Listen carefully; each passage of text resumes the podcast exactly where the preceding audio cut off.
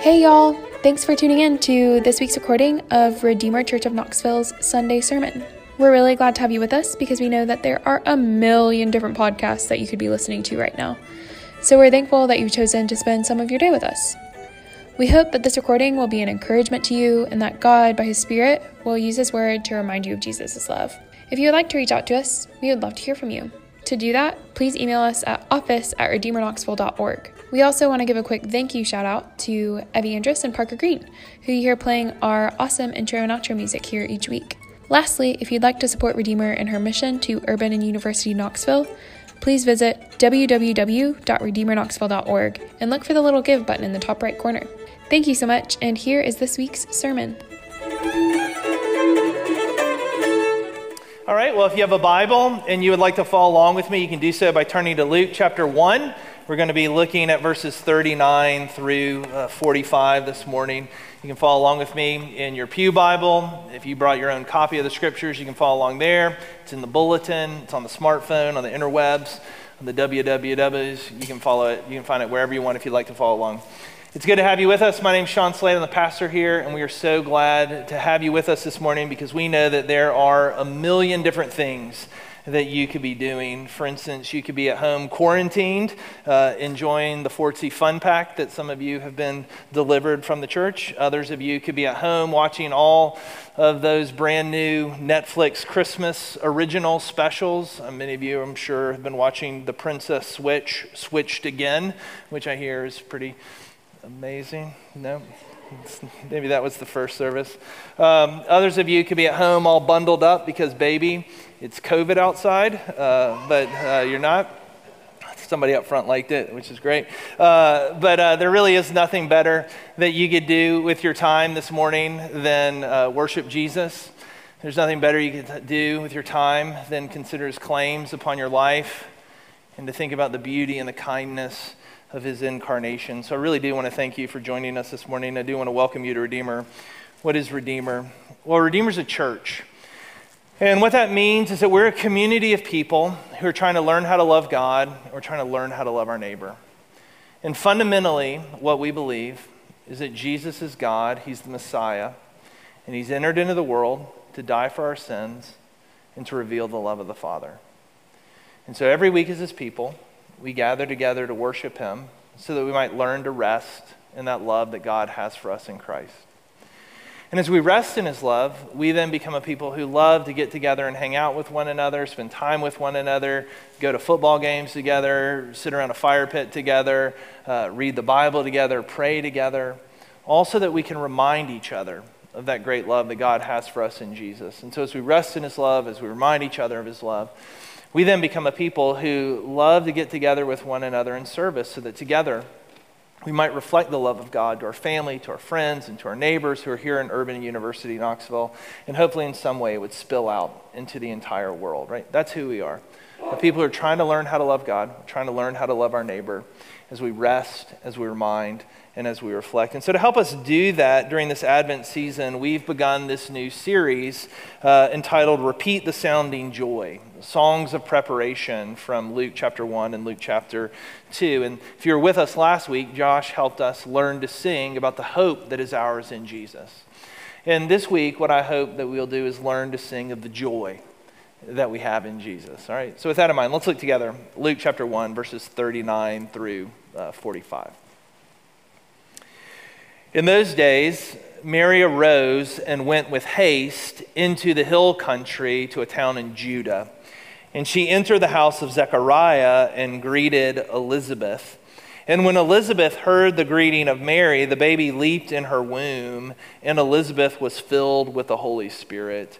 And she exclaimed with a loud cry, Blessed are you among women, and blessed is the fruit of your womb. And why is this granted to me that the mother of my Lord should come to me? For behold, when the sound of your greeting came to my ears, the baby in my womb leaped for joy. And blessed is she who believed that there would be a fulfillment of what was spoken to her from the Lord. This is the gospel of the Lord. Praise to you, Lord Christ. Would you pray with me now for the teaching? Heavenly Father, we are thankful uh, for this, your word, that you uh, are a God who delights and rejoices to make yourself known.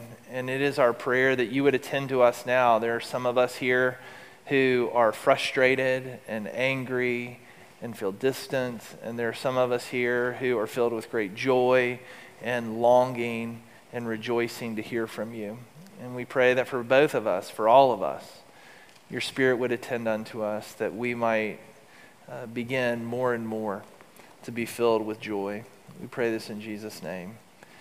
Amen.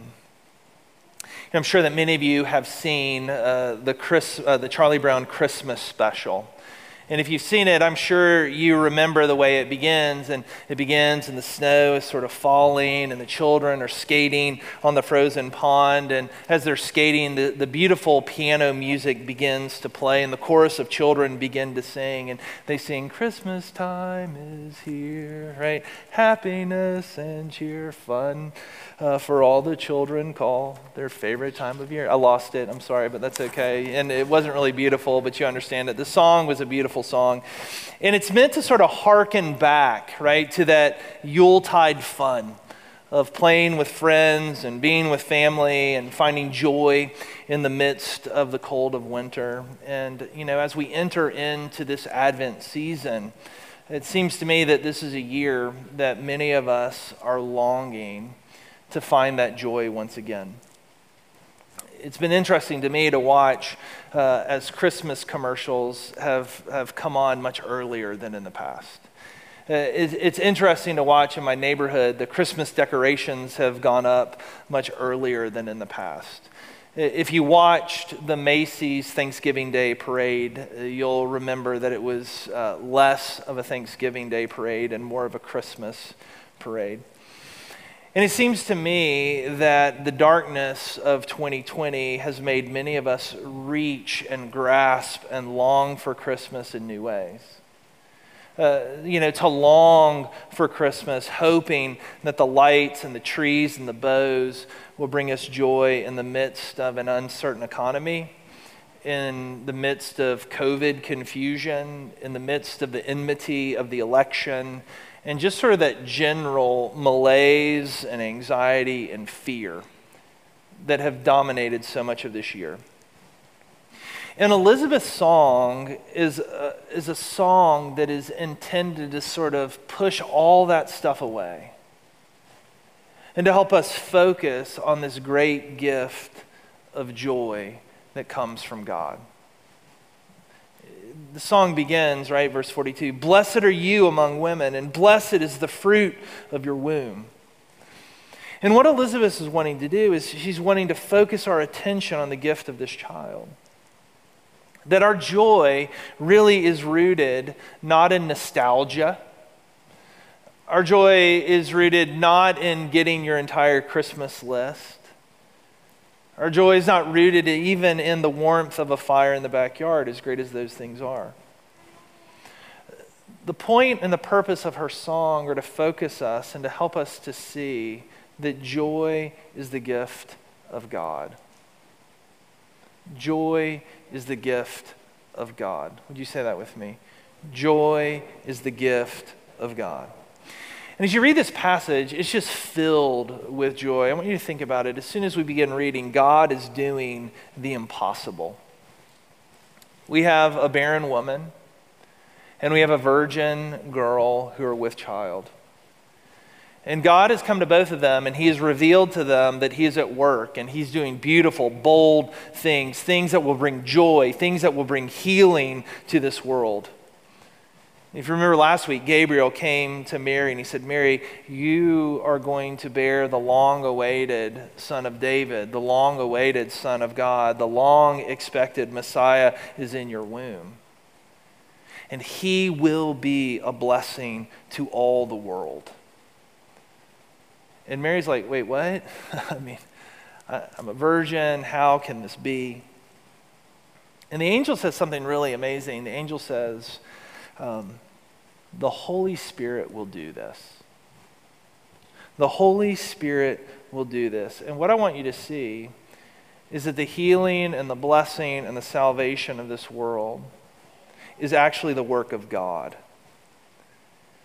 And it is by God's grace that he then invites us to participate in it with him. Mary is given the distinct privilege, right, of bearing the Redeemer. Elizabeth is given the distinct privilege of giving birth to the forerunner of our Redeemer. And what's really amazing is that through the supernatural, impossible ways of the births of these children, it is a sign to us from God that salvation is from Him. And that our God can do the impossible. Right? These births are just a reminder to us that nothing is impossible with God. And I love this, right? Nothing is impossible with him. Nothing is impossible with him. From the private longings of a husband and a wife for a child, Zechariah and Elizabeth longing to be with child, to the public longings of God for the healing of the world, for the salvation of all that he has created. And what this is telling us in this song is that there's nothing impossible with him. And it tells us that God knows all of our needs. God knows all of our longings. He knows all of our sorrows. He knows all of our fears. He knows all of our failures. He, he knows those impossible dreams that each and every one of us have. He knows sort of the brokenness and the darkness of our lives, and the brokenness and the darkness of our systems, and the brokenness and darkness of our politics, and of our culture, and of our marriages, and of our health, and of our economy, even the difficulties of the job search. He knows that we are in need of healing, and He knows that we are in need of forgiveness. And these children, right, John the Baptist and Jesus, their supernatural, impossible ways of their uh, being born, tell us that there is nothing impossible with God. And I think that one of the reasons that we tend to sort of push away the joy of Christmas is because we don't really believe that God can do the impossible. As secular people, we really just sort of believe that all that is, is all there will ever be. As secular people, we, we sort of believe that that which is broken will always remain broken. As humanists, we believe that the impossible can only be done if we do it ourselves. And I think that this is one of the reasons why our culture is filled with so much anxiety and so much anger, because we really believe that in order to receive the utopian dreams and the impossible dreams that we all have, it is up to us to do it. It is up to us to fix the world, and to fix the world, we've got to get everything right. We've got to get our relationships right. We've got to get the COVID right. We've got to get the economy right. We've got to get the politics right. We've got to get the history right. And we think that if, uh, in order for those impossible utopian dreams to come about, we've got to be smart enough. We've got to be powerful enough. We've got to be nice enough. We've got to be dedicated enough. We've got to be rich enough. And if you're like me with all these impossible dreams, like you find yourself at home right, sitting around the Advent wreath or sitting in the dark by the fire, just screaming out into the silence, somebody fix this. Like, somebody fix this. I can't do it. Can somebody make it right? And the reality is, if it was up to me, the way I would fix it, you wouldn't like it. And I'll just tell you, I won't like the way you fix it either. like, and we tell each other, you know, just be the change that you want to see. And is it not true that many of us don't even know the change we want to see? We just want it to change, whatever it is. And is it not true that many of us have a vision of the things we want to see, but we have no power to be it? We have no strength to be it. we're afraid to be it. And then Christmas kind of comes around every year, and we talk about these great big kind of ideas peace on earth, goodwill towards man. And the reality is that just like last year, we see very little peace on earth. We see very little goodwill towards man.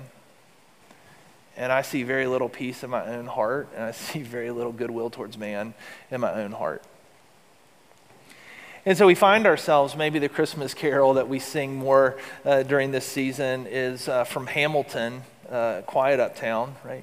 We push away what we can never understand, we push away the unimaginable. Is it not true that we push away the unimaginable? It's so easy for us to enter into this season, enter into the Advent season, and just become more and more cynical, seeing through all the light, seeing through all the candles, seeing through right, all the wrappings and all the trees and all the songs. And Elizabeth's song is really this great, beautiful song of joy because what it's trying to do is strip all those things away to show us where true joy is found is this song that's inviting us to stop looking into ourselves, to stop yelling at one another, and to receive the God, verse 37, for whom nothing will be impossible. To receive the God for whom nothing will be impossible. Here's the point there can be joy in our lives because God exists. There can be joy because of God. You see, joy is the gift of God. Right? Joy is the gift of God. Would you say that with me? Joy is the gift of God. And that's what we see happening in the womb of Elizabeth. Notice verse 41. And when Elizabeth heard the greeting of Mary, the baby leaped in her womb. And notice verse 44 the baby in my womb leaped for joy. And I love this, right? Because uh, as Mary comes into this space with Elizabeth and Mary greets her, she begins to speak. The baby responds with this joy because the Savior has drawn near in the womb of Mary. And I think it's really amazing because joy is now filling this child who is in utero. Joy fills this child before it's ever been born, before he ever achieves anything before he ever performs anything, before he does anything good or bad, before he ever has the opportunity and the privilege to ride on a horse, before he ever has the privilege of listening to the new BTS song Dynamite, right? There is joy in this child.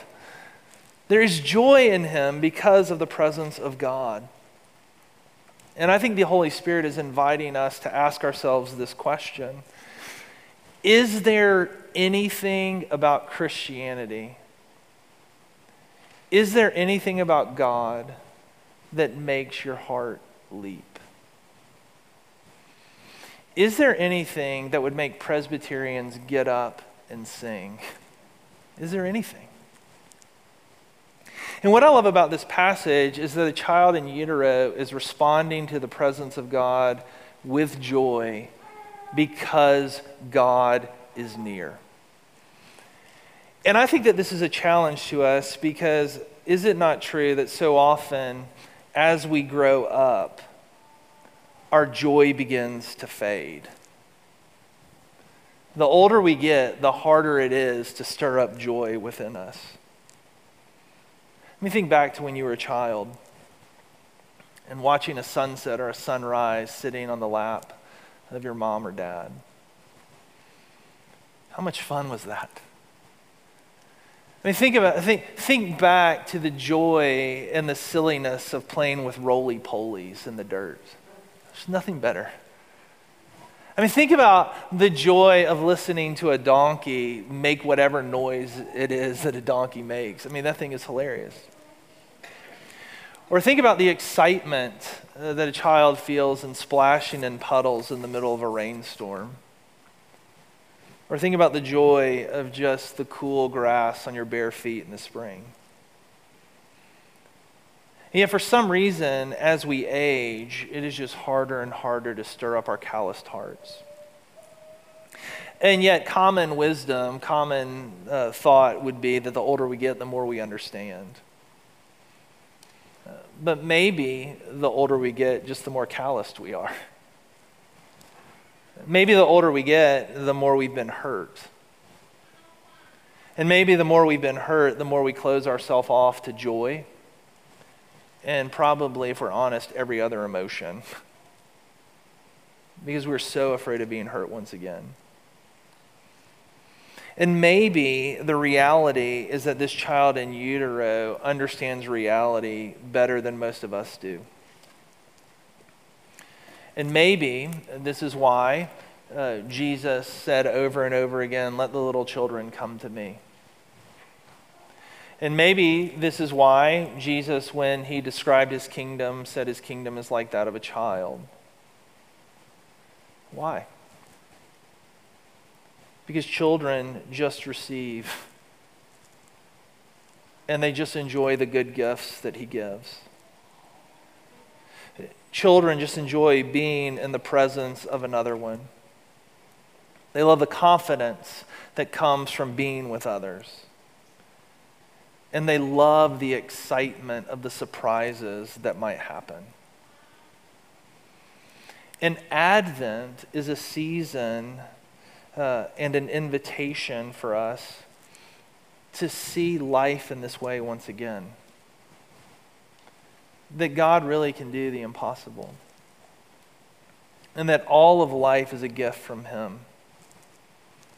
And the promise of Advent is that when God comes, He will heal all of those wounds that we have accumulated because the Son who has come will lead us into the presence of the Father. See, joy is the gift of God. Joy is the gift of God. Would you say that with me? Joy is the gift of God. I want you to notice then in verse 41, John leaped in the womb, and then the Holy Spirit reveals the significance of the baby's joy. And Elizabeth says, Blessed are you among women, and blessed is the fruit of your womb. Why is it granted to me that the mother of my Lord should come to me? And what I want you to see here is that there is joy because God delights to bless. And blessedness has this connotation of happiness. It has this connotation of joyfulness, of favor, and of honor. And blessing in the Bible is always contrasted with deserving or earning. To be blessed is to be gift is to be gifted? And it's this gift of God that actually brings us joy. It's the, it's the secret of joy to the Christian that we receive the blessedness of God. I mean, think about it. Elizabeth says, Blessedness rest upon you, Mary. And that's the secret of joy. That God's favor has come to us in Christ Jesus. And this idea of blessedness is really a state of being with God. That this state of blessedness is that we are known by Him, we are loved by Him. We are accepted by Him. We are favored by Him. And to be in this state of blessedness means that no matter what is happening in your life, and no matter what isn't happening in your life, regardless of the honor that the world bestows upon you, and regardless of the shame that the world heaps upon you, God's favor remains and rests upon you. And there's something incredibly powerful in this because no matter how hard things become, you can rest and rejoice in the fact that you are known and loved by God, and nothing can take that away from you. How often do people say, if your spouse is with you, you can do anything? How often do we say about children, if their parents are behind them, they can achieve great things? How much more with God? How much more with God? If, if God is for you, who can be against you? And I think this is huge because um, we can lose a lot of things. We can lose our health. We can lose our money. We can lose our reputations. We can lose our jobs. We can lose our comfort. We can lose our marriage. We can lose our friends. We can lose our children. But the blessedness of God tells us nothing can separate us from his love. Blessedness is a state of being with God, and it is a gift from him to be received with great joy. And notice Elizabeth's response when Mary and the child come, verse 42. Why is it granted to me that the mother of my Lord should come to me? I mean, Elizabeth is amazed. She's in awe. She is honored, right? That God would visit her. Like the children over in the children's hospital when Beyonce comes to visit, or when Justin Bieber comes and sings mistletoe to them in the cancer ward. Like, why would he come visit me? And I think uh, that one of the things that tends to steal our joy is that we tend to think that God owes us. It's God's job to make us happy. It's God's job to make our lives easy. It's God's job to give us what we want. And when He doesn't give us what we want, are we not angry? Are we not angry? And what does that reveal about us? We want stuff, not Him. And Elizabeth's saying true joy is found in this gift of God coming to us. Elizabeth's song is this reminder to us that everything is a gift of grace. I mean, what she says is, Who am I that the mother of my Lord should come to me? Who am I that God would visit with me. I mean, that's the first stanza of Christianity. Right? God made everything. Who am I that he would visit with me? And if you think about Elizabeth and John and Mary at the time, they were nobodies. They were nobodies. And yet, God, in his kindness, drew near to them. He visited with them so that he might fill them with joy, so that they then might make his kingdom known. And now, what's amazing is we all know their names. I don't know anyone else's name from that era. I know Elizabeth. I know Mary. I know John the Baptist. They're in the Hall of Fame, and they're in the Hall of Fame because God delighted to draw near to them and by drawing near to them, we now have the privilege and the joy of knowing the presence of God in Christ Jesus by his Holy Spirit.